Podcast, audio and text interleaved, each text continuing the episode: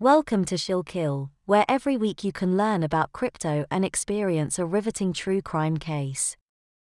If you haven't already, pull the trigger and subscribe.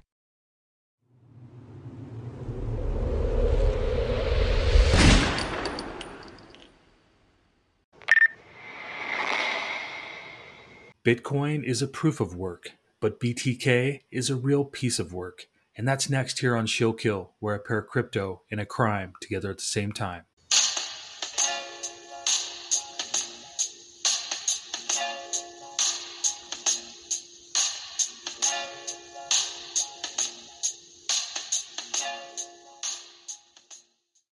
I'm Chip Mahoney, and this is Shill Kill, a unique fusion of finance and mystery. And today it might be the ultimate shill Bitcoin versus the ultimate kill BTK. Because let's face it, that guy always gets his time. Whenever there's another mystery out there, another killer looming in the darkness, the news talks to BTK. He can't resist, nor can I resist including him in the conversation of Bitcoin, Layer 1, and utility brought to Bitcoin in the only way we know how to do here at Shill Kill. So thanks for tuning in.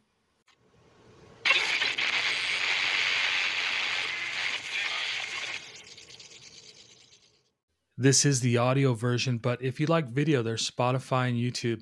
So, another reason to subscribe, come back for more because each week a new crypto, a new crime. Today it's Bitcoin and BTK, but I am going to leave you with how to invest in Bitcoin as a first time person in crypto because that's what this podcast is about new people in crypto, crime fans, new crypto each week, new crime. But today I'm going to give you that as a value add, as a takeaway, because traditional finance is now entering the Bitcoin market with the spot ETF. So it's really important to know what they're doing. They're like the lion out there on the African plain where all the animals kill something, the lion comes around to take it, feast on it, and leave the carcass when it's done. That's traditional finance.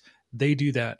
How do you get yours when they do that stuff? So that's what I got for you at the end. Kind of a conservative approach to Bitcoin. Now that it's around $40,000 a share, something for a takeaway. Thanks for being here, subscribing, sharing with someone else who is a crime fan and wants to learn about crypto without being hammered with all the details and technical jargon, which is my goal here on Shill Kill.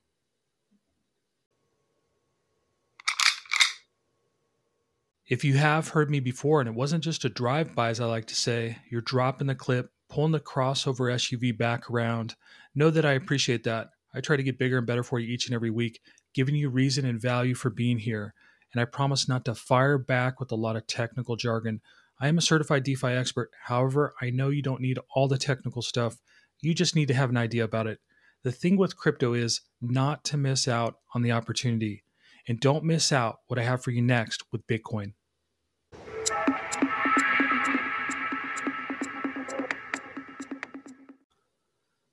At the time of this recording, Bitcoin is about 42,000 a share according to CoinMarketCap where the total market cap for crypto is 1.6 trillion of which Bitcoin has about 51% market dominance.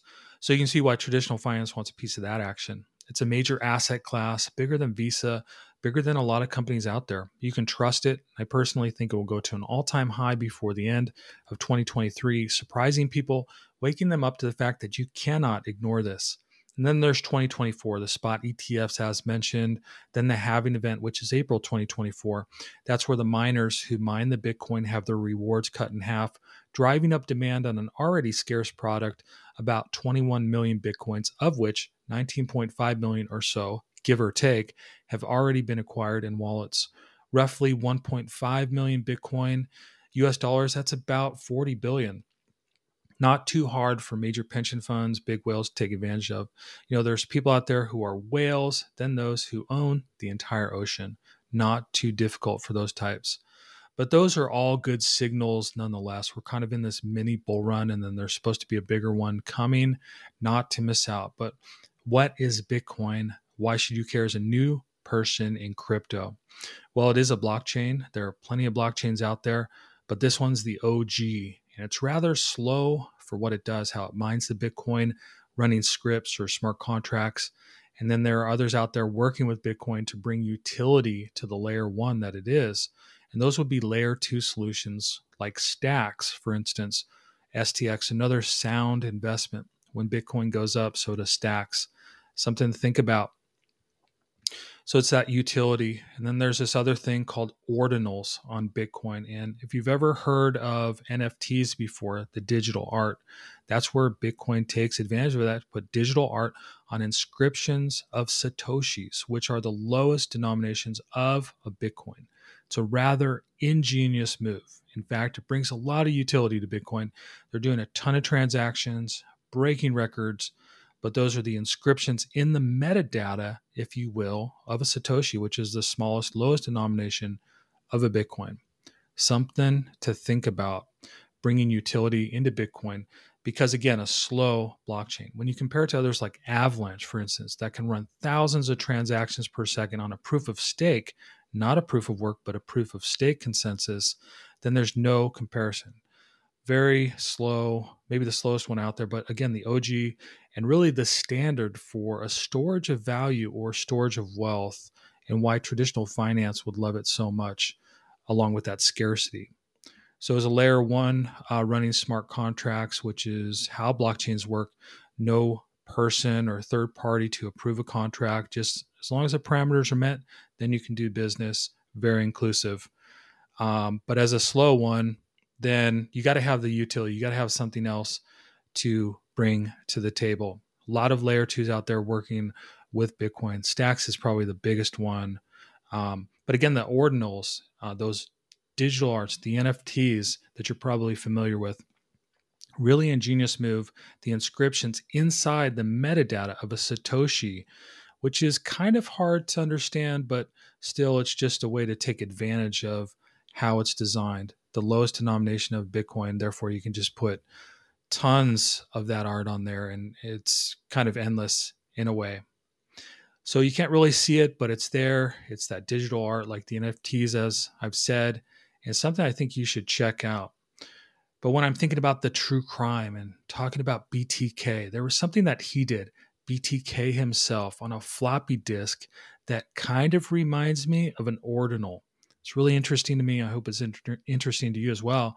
But it's a way to transition to that true crime because when BTK was doing his thing, we didn't have blockchain, we didn't have this technology. But he did something kind of reminds me of an ordinal in the same way. It's an idea or a way to think about what an ordinal is as well and why it's interesting because they're doing that with Bitcoins right now and you cannot erase the data. It's there forever you can't really see it. It's so small. It's amazing how small it is, but it's an NFT. It's like digital art within the inscription. And BTK himself tried to do something like that. And I'm going to get to that next here with the kill.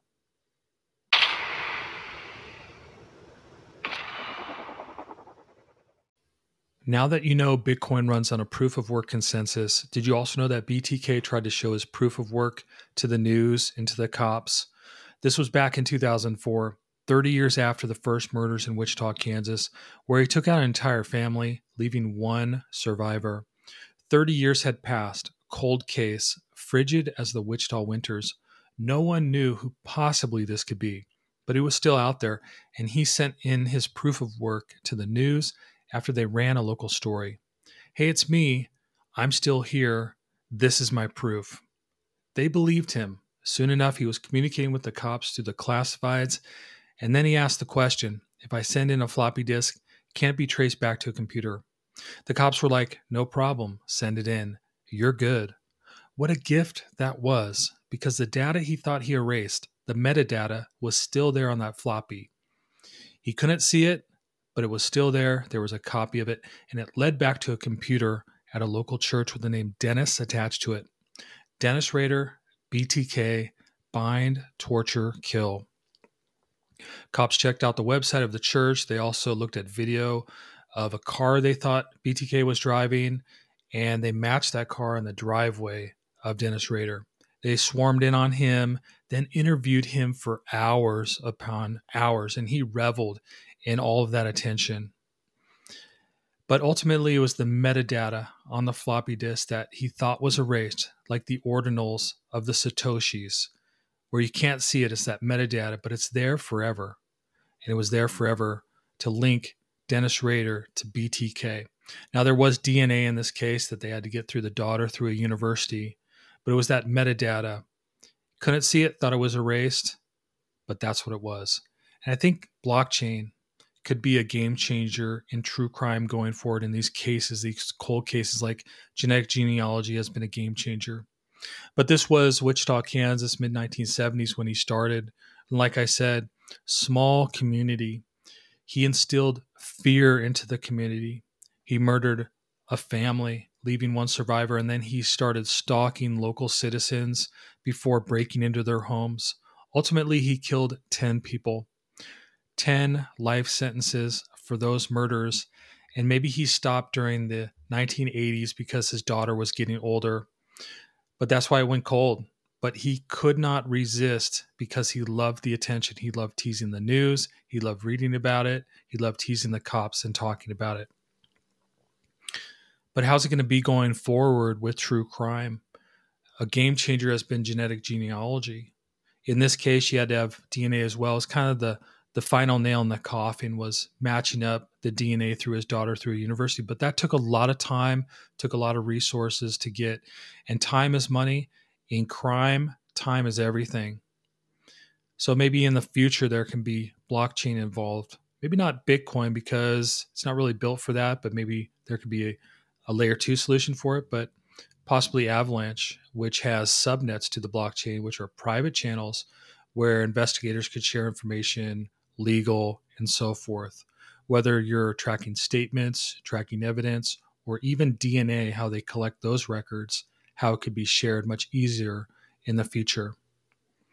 So that's something to think about uh, with Bitcoin and blockchain but I'm going to leave you with, for now, how to invest in Bitcoin.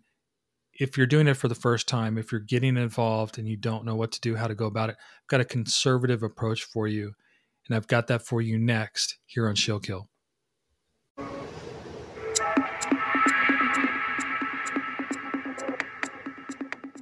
How do you invest in Bitcoin if you're a first time person at crypto and you got to go up against those lines in traditional finance? Well, that's what I got for you here as I end this episode. Conservative approach, something to consider, not financial advice. However, something I do myself and would recommend to just about anyone. Bitcoin has been around for over 10 years. It's really for other people who invested long ago, held through thick and thin, and also traditional finance because they can take what they want. That's how they operate. But if you're new to crypto, think about it like this whatever Bitcoin is trading at for the month, let's say 40,000, invest if you can 1% so $400 into btc the next month if it's 42000 a share that would be 420 and so on. You do that up to 100000 for one bitcoin before you scale back to half of 1% you could even do that with ethereum which trades at $2000 right now currently.